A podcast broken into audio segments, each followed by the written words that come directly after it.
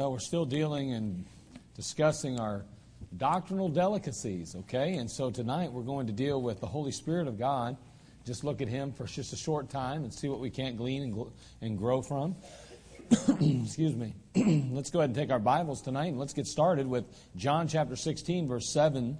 We'll just start there, use that as a kickoff point, and then we'll look at a number of scriptures along the way, I'm sure, and see if we can't uh, learn something here it's good to be reminded from time to time uh, about certain doctrines. We need to be reminded, and uh, it's helpful to us. It's uh, it's a blessing to us.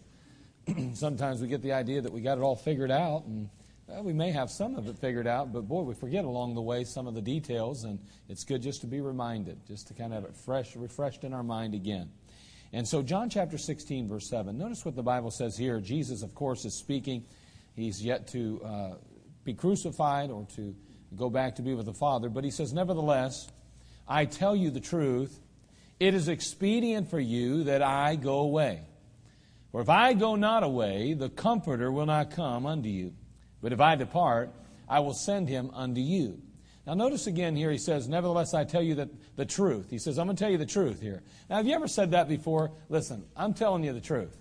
And you think, why would you say that? That makes no sense. Well, hopefully, you would think that we would tell the truth all the time. I've had somebody tell me one time when I said, I said, now listen, let me tell you the truth. And they said, well, I would hope that you'd be truthful. And I said, well, they did it. Jesus said the same thing, all right? I said, wait a second now. Don't be dogging me out. You better dog Jesus out then. Because he did the same thing. So before you start jumping all over me, let's notice. Jesus said, he says, uh, nevertheless, I tell you the truth. Oh, like Jesus wouldn't? okay, but he's going to tell us the truth here. So if I say that to somebody, don't go around going, "Oh, well, see, you would think that he uh, what's he hiding something from time to time?" I mean, no, I'm just following in the footpaths of the footprints of Jesus. Nevertheless, I tell you the truth. He said, "It is expedient." What's it mean to be expedient? It's expedient. What? What? what what's that? Needful. Yeah, it's needful. It's necessary. It's in your best interest. It's expedient for you. It's it's good thing here.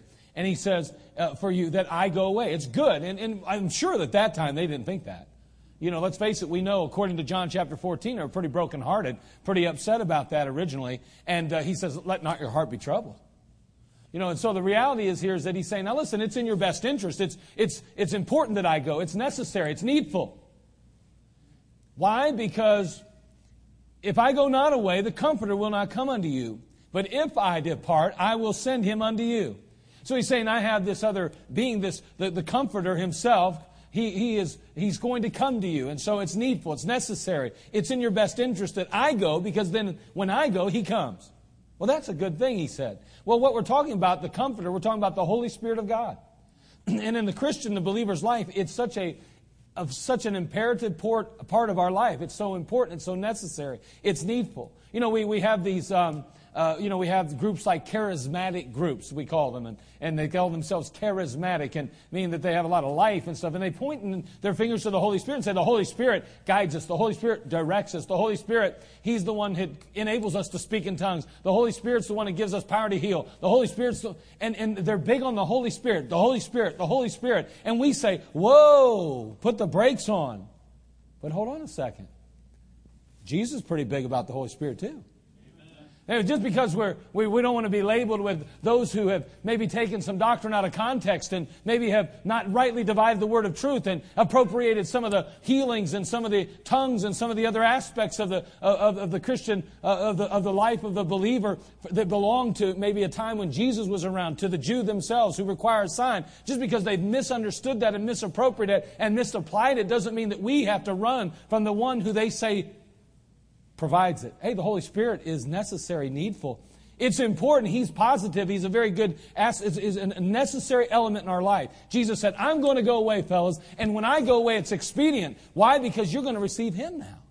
It's going to be to your benefit. And boy, I tell you what, the Holy Spirit of God is such a valuable, intricate part of our life. Amen. We don't often talk a lot about Him.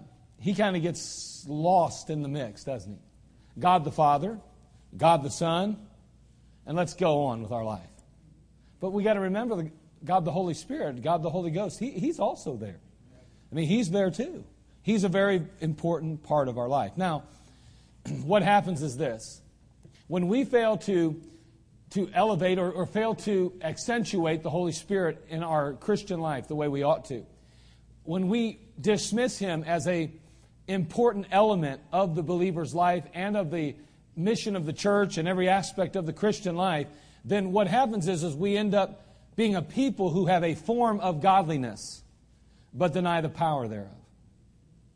And that, that's a reality.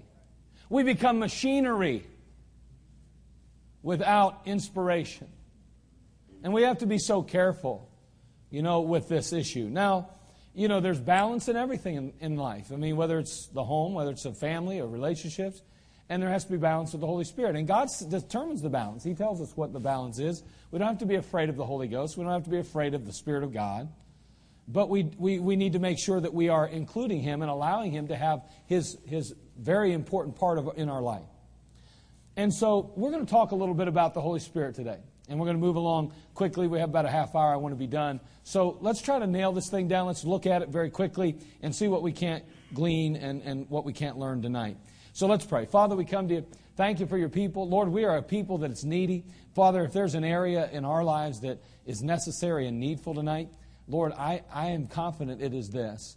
Lord, um, just in my own life, Lord, and in the lives of so many that I've spoken to that long to see uh, great revivals and want to see lives transformed and changed, that want to really make an impact and influence their society and their culture, Lord, there's no doubt that the Holy Spirit of God is an essential part and, a, and just an, an invaluable piece of that puzzle. And Lord, so many times we're trying to accomplish things in our own strength or power. We put the plans and the, the preparation in place, but we fail to get the Spirit of God moving. Help us, Lord, not to fail in this area of our life. May we understand His role, His purpose for us, and may we, Father, honor you as a result. Well, thank you. In Christ's name we pray. Amen. Now, I'm not going to take a lot of time to go through this, but uh, when we talk about the Holy Spirit, we ask ourselves who He is. He's the third part of the Trinity. You know that. I know that as well. As a matter of fact, in the book of 1 John, chapter 5, verse 7, uh, the Bible tells us very simply, For there are three that bear record in heaven the Father, the Word, and the Holy Ghost. And these three are one. These three are one. Now, listen, I had somebody the other day, uh, Josh and I were out soul winning together, and, and we ran into a young lady and had the privilege of leading her through the Word of God, you know. And so, take her through the entire plan, spent probably, I don't know, Josh, what, 15, 20 minutes at least, maybe a little more, sharing the gospel with her. We get to the end, and what does she say to me? Something to the effect of, so, um, basically, uh, I can't remember how she put it. Do you remember exactly how she put it? What she, I don't remember.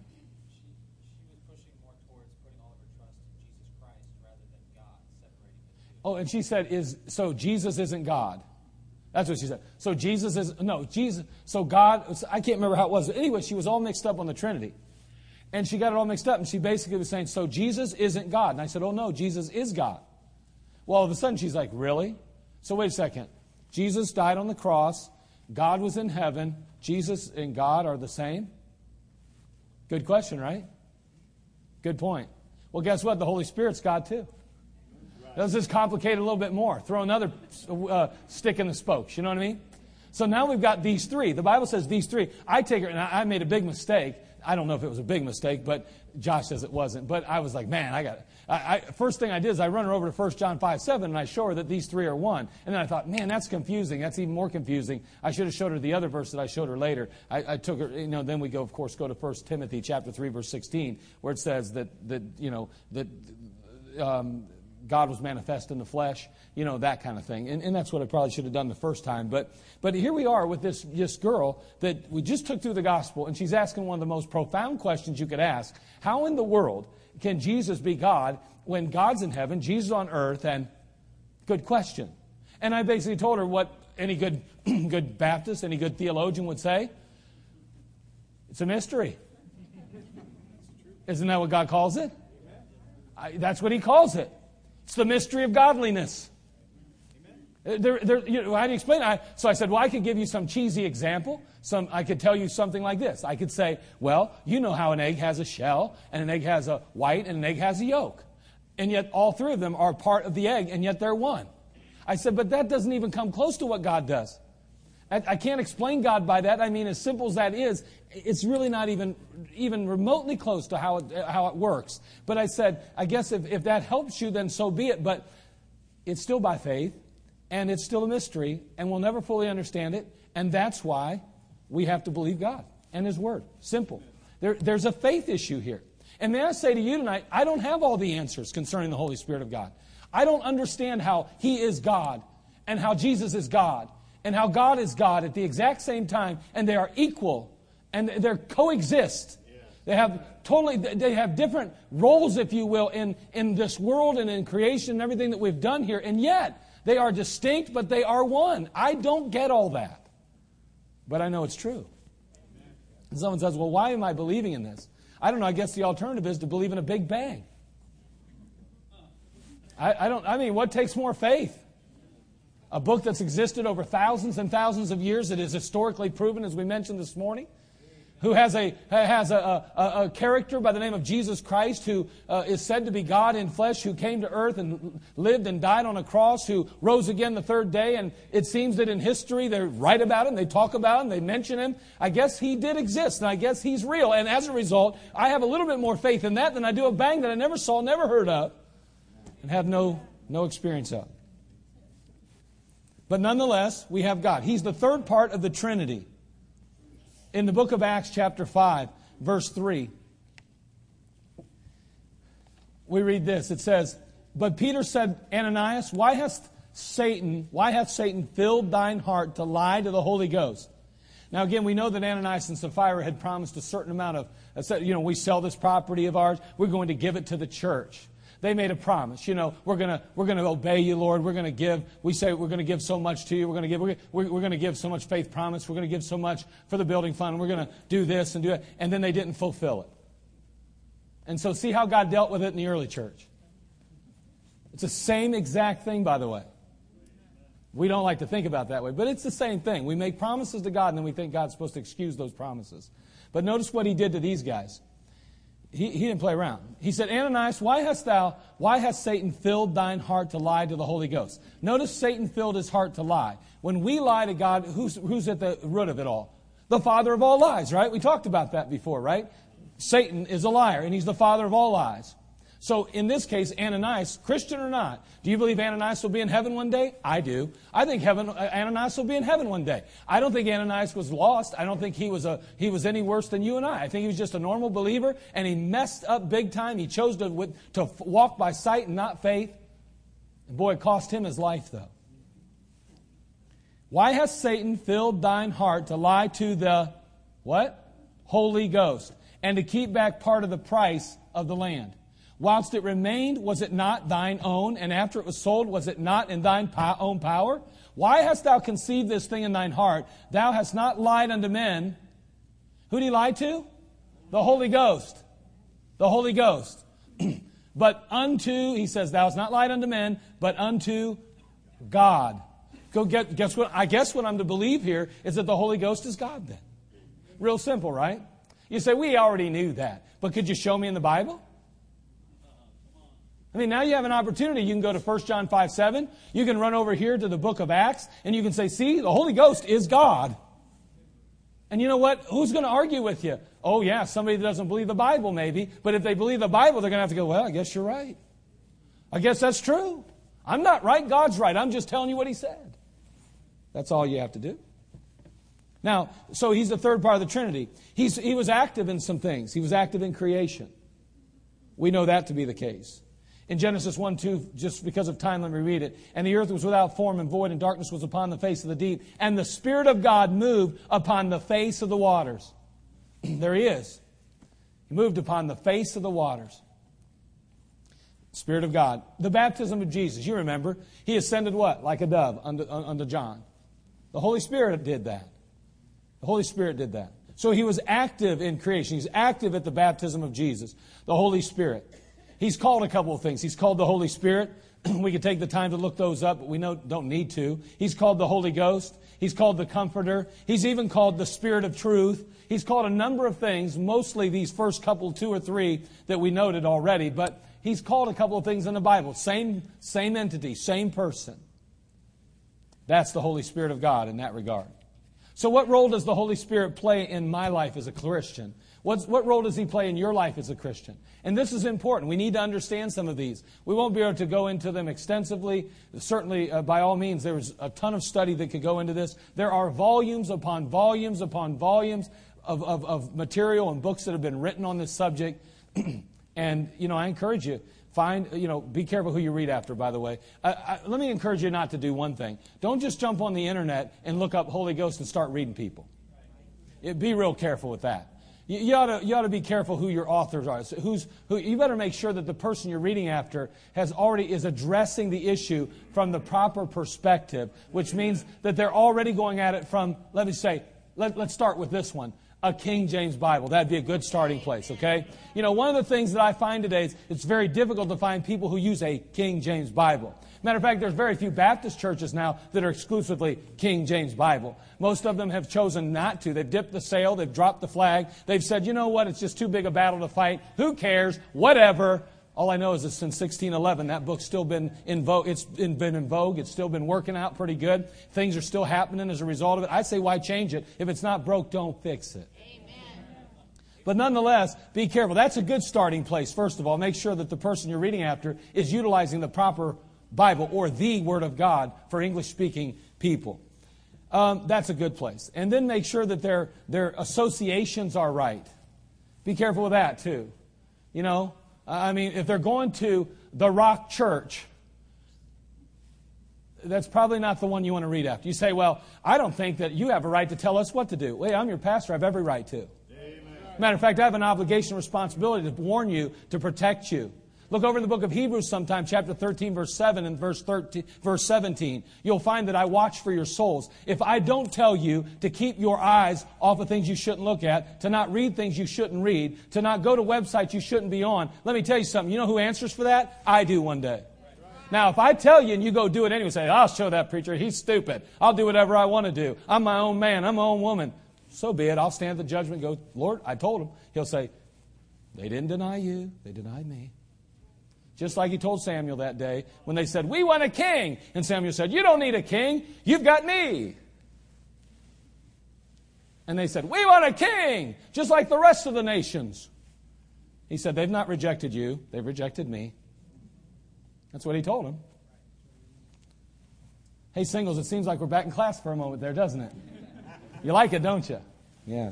You should be in our class. I act like an idiot. we have fun back there, don't we? Yeah, okay. I tell you what, we go crazy. I do at least. Okay, they're going crazy because I am.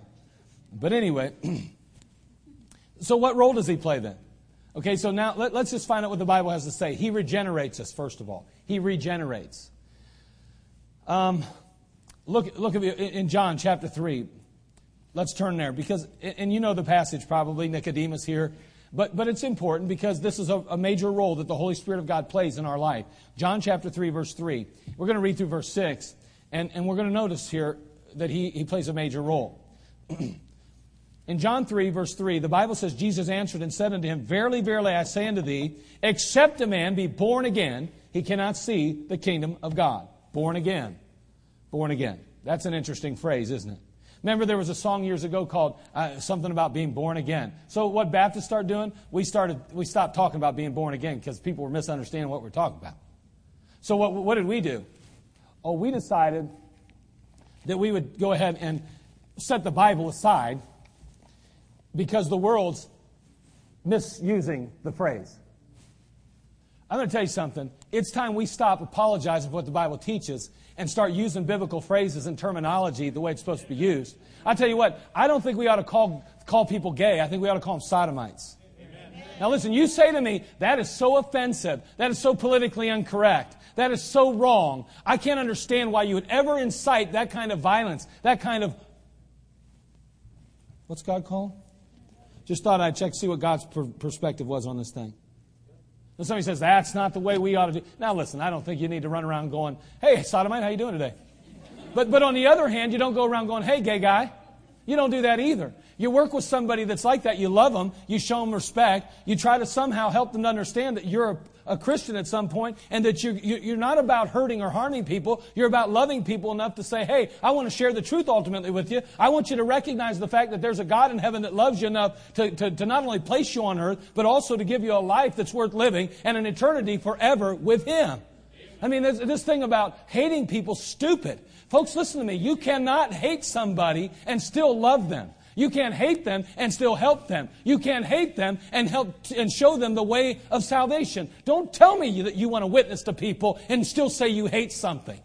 That's ridiculous. You knock on a door, you don't know what's behind that door. You don't know if they're gay. You don't know if they're lesbian. You don't know if they're, they're uh, a witch. You don't know if they're a Wiccan. You don't know what they are. You ought to just love everybody. When you reach out to them, they'll know you do. They may not appreciate our terminology at times, but when I'm going to teach a Sunday school lesson, I'm going to preach the Word of God. I'm going to use the biblical terms because that's what God says is important. His Word is what's truth, not my opinion, not my outlook, not my worldview, but God's view. That's truth.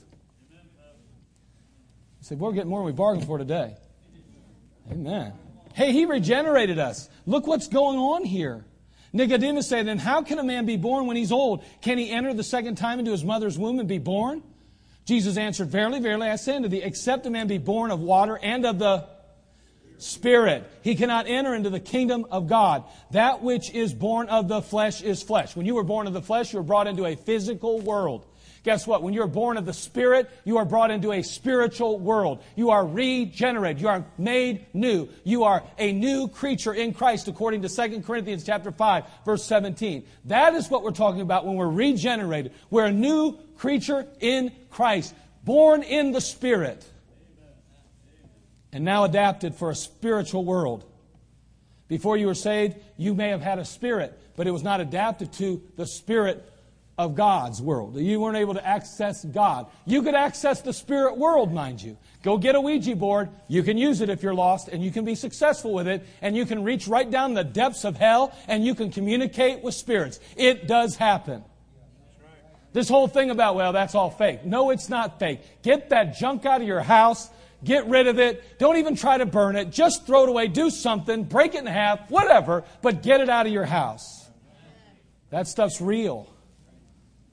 I'm not trying to be scary. By the way, none of these young people should be afraid of what I'm talking about unless you let them watch horror movies and things they shouldn't be watching.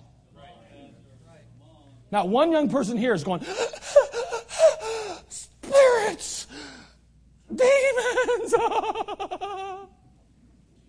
you know why they shouldn't be doing that? Because they should have never had any other interaction with it but the Word of God. Why in the world would you let them watch that trash? I don't care if it's Halloween. Don't let them watch that junk. Well, it's fun to watch them get scared. yeah, well, let them get cut with a chainsaw or something, but don't let them watch spirit stuff like that. I don't know, but don't let them watch that junk. People's heads spinning around and doing all kind of crazy stuff. Don't let them watch that junk. That's satanic. If the Spirit is real, if the Spirit of God is real, guess what? That Spirit's real too. And He is real. He regenerates us. He makes us alive unto God. We were dead in our trespasses and sins. Now we're alive unto God. And in John chapter 5 verse 24, one of the great passages in the Bible, Verily, verily, I send you, he that heareth my word and believeth on him that sent me hath everlasting life, and shall not come into condemnation, but is passed from death unto life. Regenerated. What a wonderful thing that is. Not only does he regenerate you, but he indwells you. We talk about this a lot, but let's really wrap our mind around it. He indwells us. He indwells us. That means He lives in us. Listen, let me ask you, young ladies. Any of you, any of you believe that you're saved? Have trusted Christ? Asked them to save you? you? They're raising their hands. I'm going to tell you something. Jesus Christ lives inside of you through the person of the Holy Ghost. The Holy Spirit of God lives inside you then, according to the Word of God. Guess what? You got a person living inside you called the Holy Ghost. Amen. He's living in you. He indwells us. It's crazy to think of what we submit the Holy Ghost to what we make him endure in our lives. He actually, we carry him everywhere we go. Well, my mom and dad aren't around, so I guess I'll. But the Holy Ghost is. My wife's not around, but God the Holy Ghost is. My husband, he's off. Eh, wait, but God the Holy Ghost is. He's right there. He's living in you. He lives in you. He lives in me. And if he doesn't, you're lost today. He indwells us. In 1 Corinthians 6, 19 and 20, we know the passage. Probably you could almost quote it by heart, some of you. What know you not that your body is the temple of the Holy Ghost which is in you, which you have of God, and you're not your own, for you're bought with a price. Therefore glorify God in your body and your spirit, which are God's. I mean, He lives in us, which, you know, which He's in us, and we have of God, and we're not our own. We're bought with a price. We're the temple, the body. It's just a housing place. It's just a house for God. He lives in us. It's a house. Some of the houses are a little bigger than others. And some are smaller than others. And some are grayer than others. And some are without. But it's just a house. It's just a house. And God lives in, through the person of the Holy Spirit, He lives in us. He indwells us.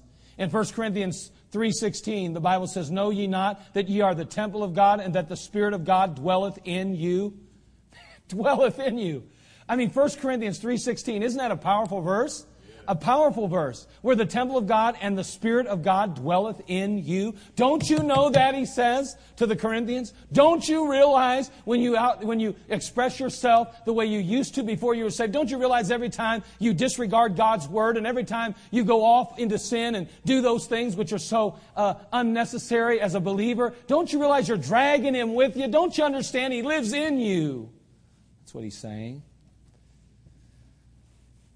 Romans 8 9 says, But ye are not in the flesh, but in the Spirit, if so be that the Spirit of God dwell in you. Oh, you know what he just said there? you're not in the flesh anymore if you're saved. Because if the Spirit of God lives in you, guess what? You're in the Spirit. You say, I don't, I don't really feel much like that. Doesn't matter. It's a reality.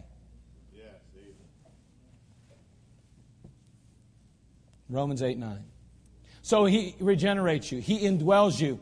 You know what else he does? The Holy Spirit does for us? He seals us. Amen. He seals us. Look in Ephesians chapter 1, verse 13 and 14. Ephesians chapter 1, verse 13 and 14.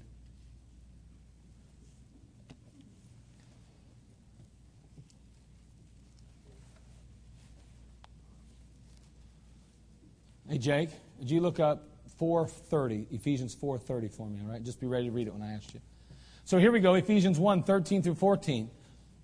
Notice the Bible says, In whom ye also trusted, after that ye heard the word of truth, the gospel of your salvation, in whom also after that ye believed, after that ye believed, ye were sealed with the Holy Spirit of promise, which is the earnest of the inheritance until the redemption of the purchased possession under the praise of his glory. Now, notice again in the passage, we are sealed unto the day of redemption. There's a time in our, uh, there's a time in our life when ultimately everything we've been promised, everything that's been, been guaranteed in the Word of God will come to fruition. That new body, that new Jerusalem, all those things that we know are ours. It'll all come to pass. I mean, it's all ours. And, and God has this, this calendar and He knows when that is. And the fact is, is that we're going to have the Holy Spirit in us until the day we die. And when we do, all of a sudden we're going to wake up in heaven. All of a sudden we're going to be preparing ourselves for the judgment seat of Christ and the opportunity to receive the new body, go through the millennium with Christ all of those things that we have longed for and looked forward to, he says, we're sealed. We're sealed. You cannot miss out on this deal because you're already sealed. He is the earnest. He's the down payment. If as long as He's in you, with you, guess what? You don't have one thing to worry about. Amen. He's the down payment. It's covered until the day of redemption, until the day that you're actually in my presence with me. You are good to go. And by the way, when I get in the presence of Christ physically, literally, I won't be too worried about the Holy Spirit living inside me at that point. I don't need him anymore. Because I'll literally be in the presence of God in the sense of in his actual visible presence. And that's going to be good. Physical, visible, not just spiritual. That'll be awesome, won't it? he seals us. Go ahead and stand and read that, would you please, Jake?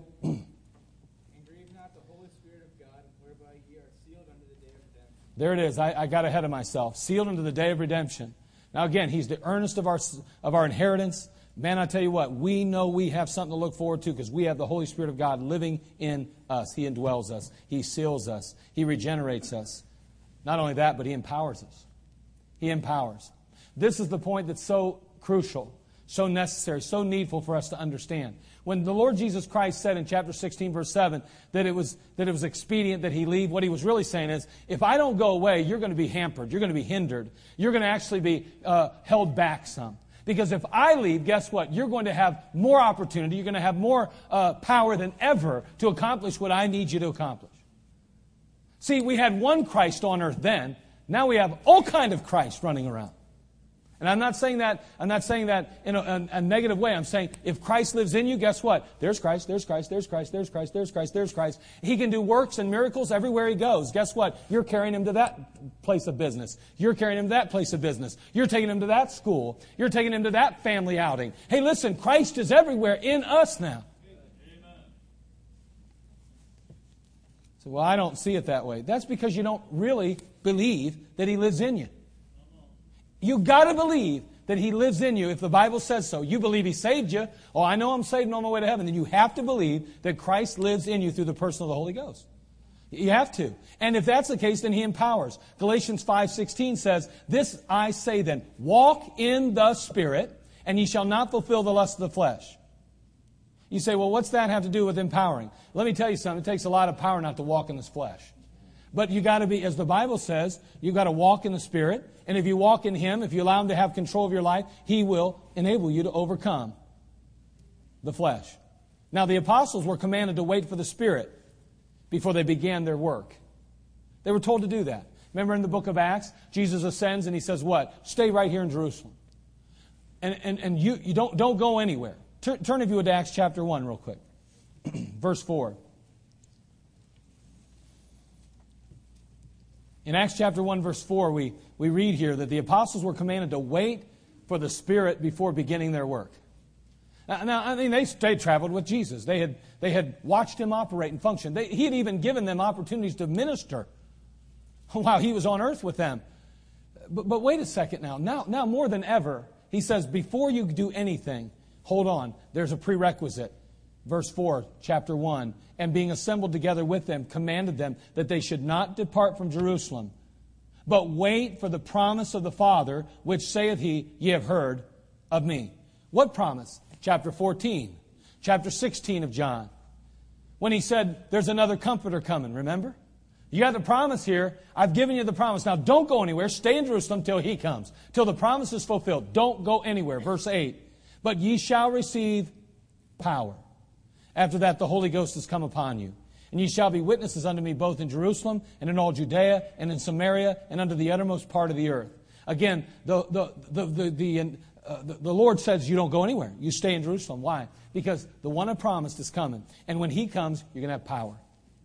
You need power to fulfill the, the, the purpose that I've left you here to fulfill.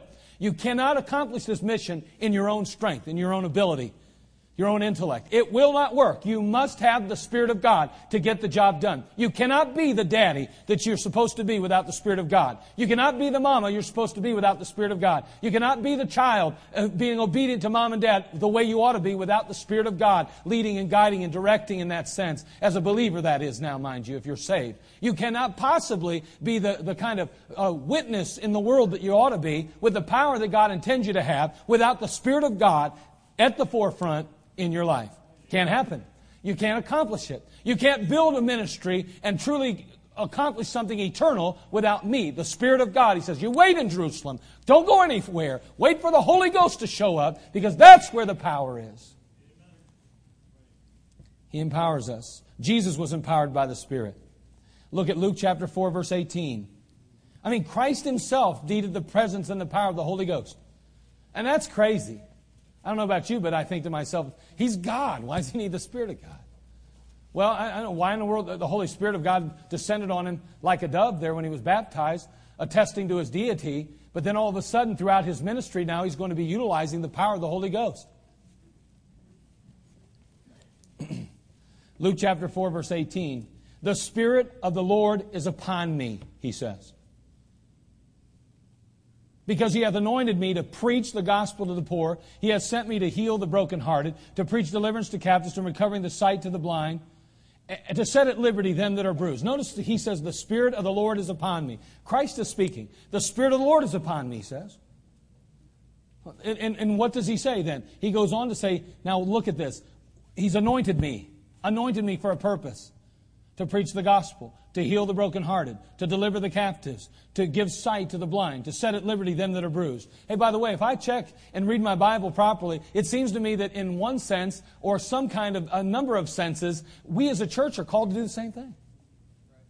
I mean, we may not be called to physically heal people and walk around touching them and healing them the way they did in, in, in, the gospel's time when Jesus was here dealing with his people, the Jew. But let me tell you something. We're to bring healing and help and hope to people that are lost and dying and going to hell.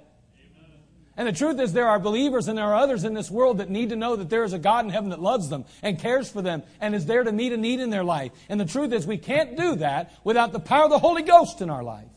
Because Jesus needed him, we do too. in the book of, excuse me, in the book of uh, Acts, chapter 10, verse 38, the Bible says, it just makes a statement how God anointed Jesus of Nazareth with the Holy Ghost and with power who went about doing good and healing all that were oppressed of the devil, for God was with him. Isn't that something? How God anointed Jesus of Nazareth with the Holy Ghost and with power. So Jesus was anointed with the Holy Ghost and power. And I don't know about you, but I want that power. I, I, don't know about you, but I know in my own heart and in my life, I have operated without that power a number of times in my life.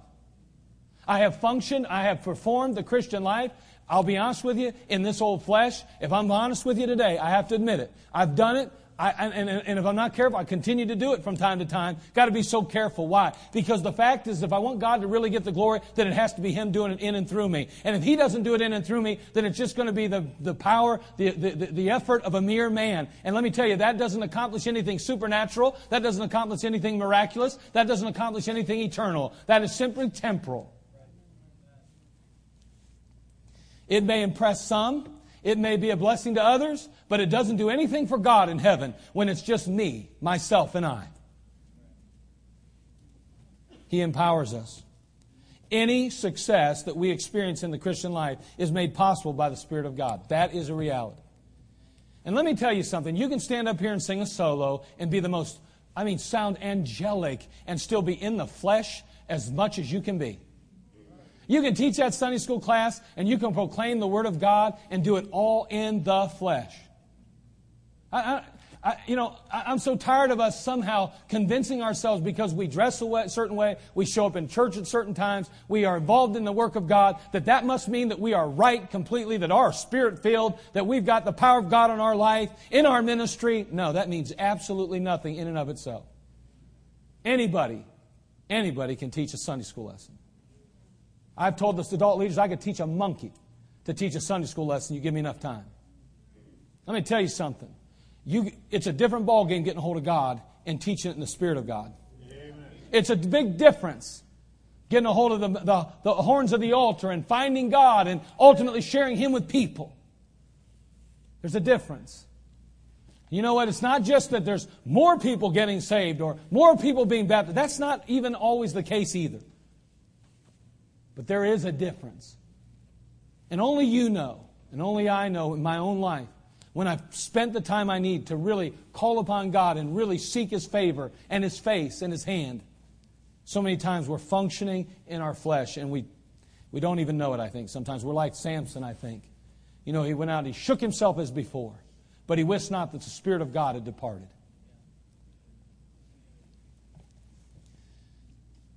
Not only does He regenerate us, He indwell us, He seals us, He empowers us, but He illuminates us.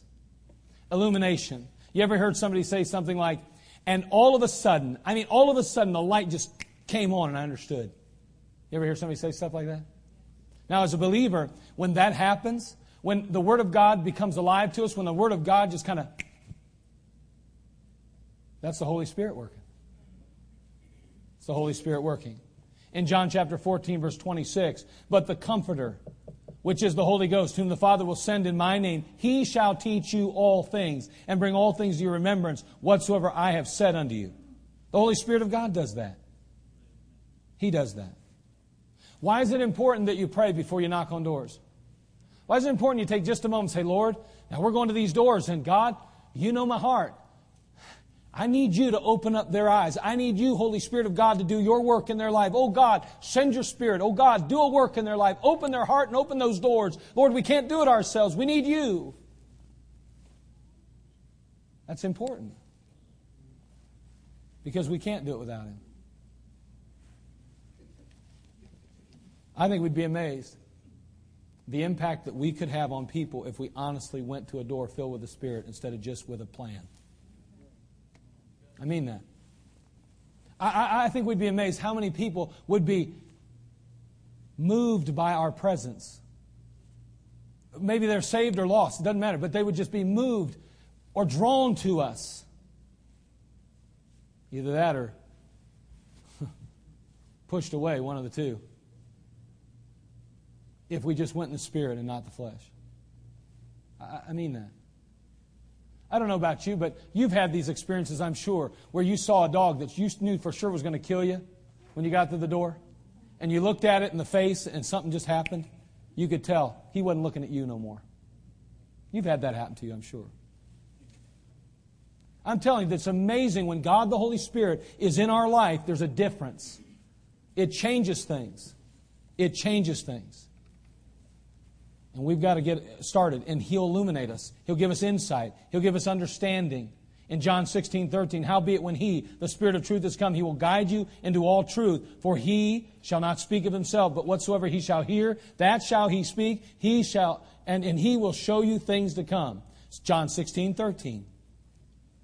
1 John chapter 2, verse 27. By the anointing which ye have received of Him abideth in you excuse me, by the anointing which ye have received of him abideth in you, and ye need not that any man teach you, but as the same anointing teacheth you of all things, and is truth, and is no lie, and even as it is it hath taught you, ye shall abide in him.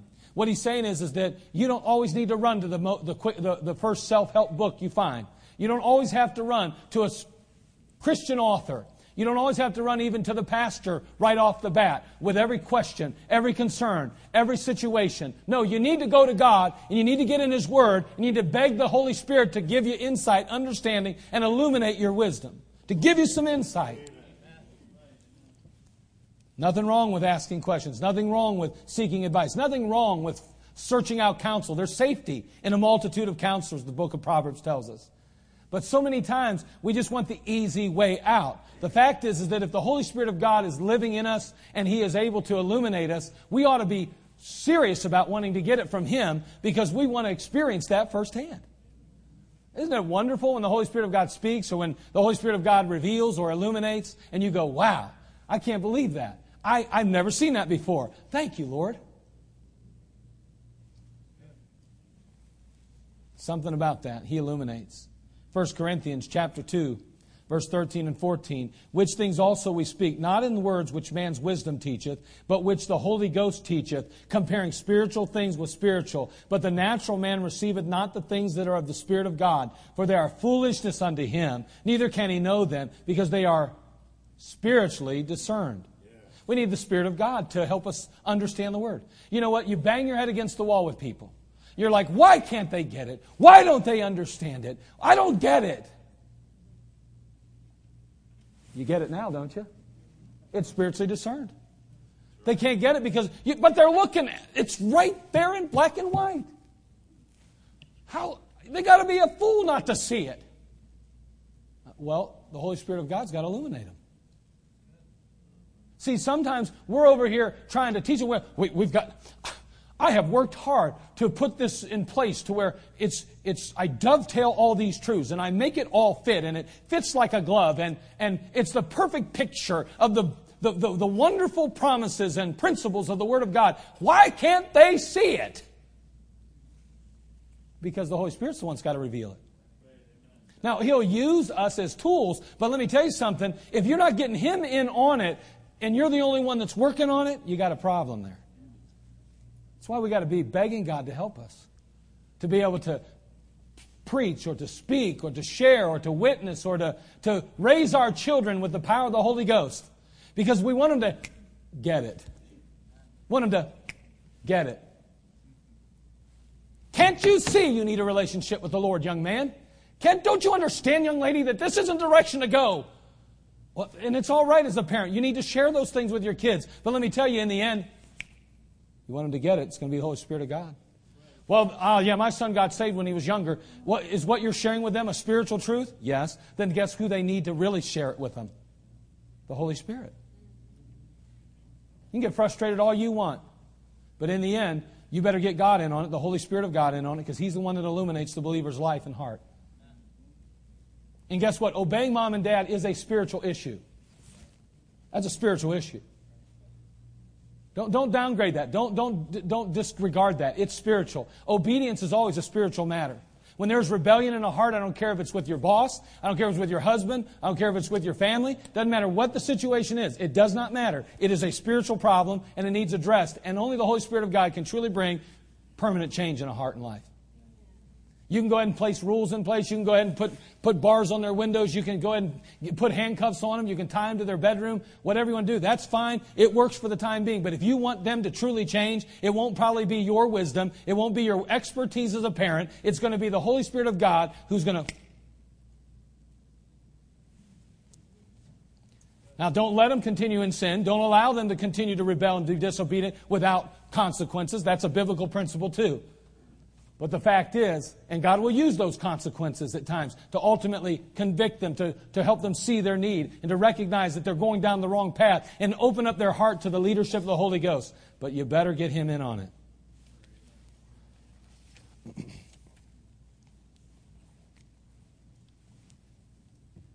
let, me, let me finish with this one.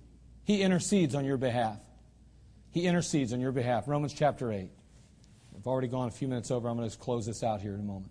Romans chapter 8, verse 26. When we pray, when we go to God, we need to understand that the Spirit of God is active. Likewise, the Spirit also helpeth our infirmities. For we know that we, sh- we know what we should pray for as we ought. But the Spirit itself maketh intercession for us with groanings which cannot be uttered. For we know not what we should pray for as we ought. You know what he's saying? You don't always know what to pray for. You don't always know what's really needful and necessary in the lives of a friend, family member. I, am going to be honest with you. I, I, I have a hard time praying that everybody in the world gets healed. Because I'm confident that's not always what God wants. So I'm, I'm hesitant to do that. I, I, I, I really struggle with that. I'll, often you'll hear me pray and I'll say something like this Lord, we'd be pleased if it pleased you to heal that person.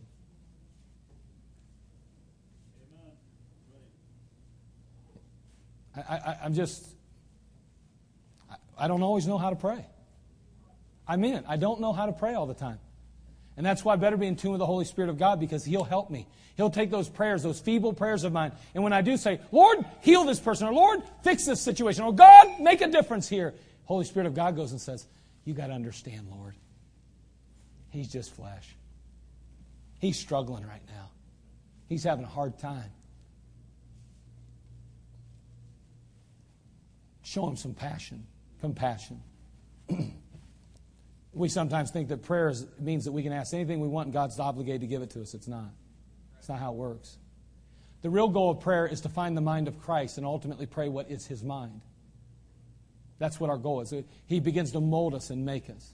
I had a teacher one time tell me years ago, a Sunday school teacher, mind you, a singles leader, tell me that, that when you pray and you pray enough, sooner or later, God will begin to weed out your prayer and conform it to His will. Right. And you know what? He's right. He was right. He taught me something valuable. so I pray however I choose. I, I pray what my heart is, but as I begin to pray, God says, nah, that's not important anymore. And I say, no, that's true. Or, no, I think it's going this direction. Oh, okay, Lord. And before I know it, I'm praying exactly what honors and glorifies God. And guess what He does? He answers that prayer because it's His heart. I, I'm very hesitant to believe that I'm Abraham. And that I can go, no, not 50. How about 40? How about 30? How about 20? How about 25, 25, 25, 30, 35, 35, 35? I, I, I have a hard time being Abraham. Now, I've, I've pulled the Abraham card on God a few times. I've definitely pulled it on him. Definitely have. And then I've tried to wield it and try to get it going there. You know what? And I don't think God's upset with me. I think the Holy Spirit of God goes up and goes, hey, God, see, you know, just. He helps me out with that. He intercedes on my behalf. He says he's just, he's young right now. He's, he's maybe hurting right now. He has a need right now. Lord, you know what he needs. You know, helps me with my prayers. just ask away, and God eventually will mold your prayers. But anyway, the Holy Spirit of God intercedes on our behalf. Holy Spirit of God, such an integral part of our life. He regenerates us, He indwells us, He seals us, He empowers us, He illuminates us, He intercedes on our behalf. And I'm not going to get into this one tonight, but He fills us. He fills us. And what we've been talking about really is about the fact that we need filled with the Spirit of God. Here's the thing.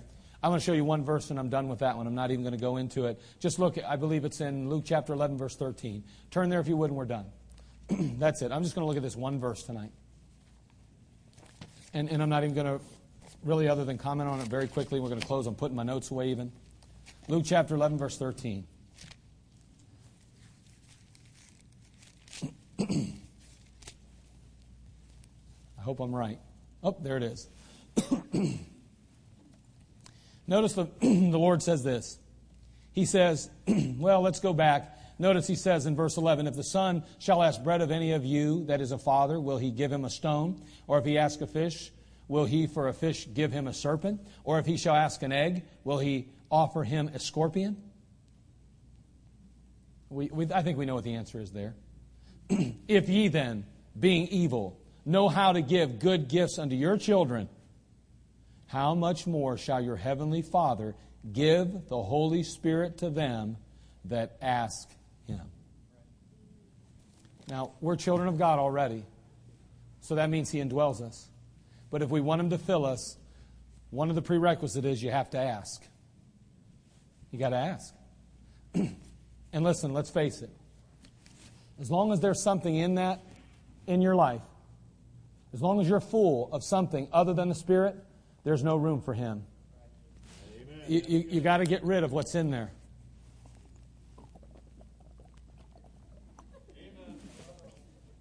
now you can fill it. and that's how your life is, and that's how mine is.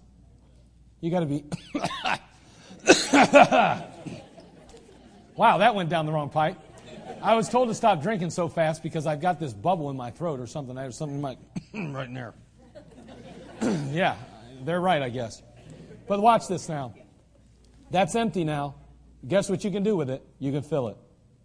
If it's not empty, you can't fill it. And sometimes we're so full of self, so full of the world, so full of sin, and we're going, God, fill us, use us, control us, guide us, lead us, illuminate us, empower us. He's going, I want to, but you're already full of something. You've got to get emptied. And once you get empty, then the Holy Spirit can fill you. And the rest will be history. Father, we come to you. We thank you again for the opportunity we've had to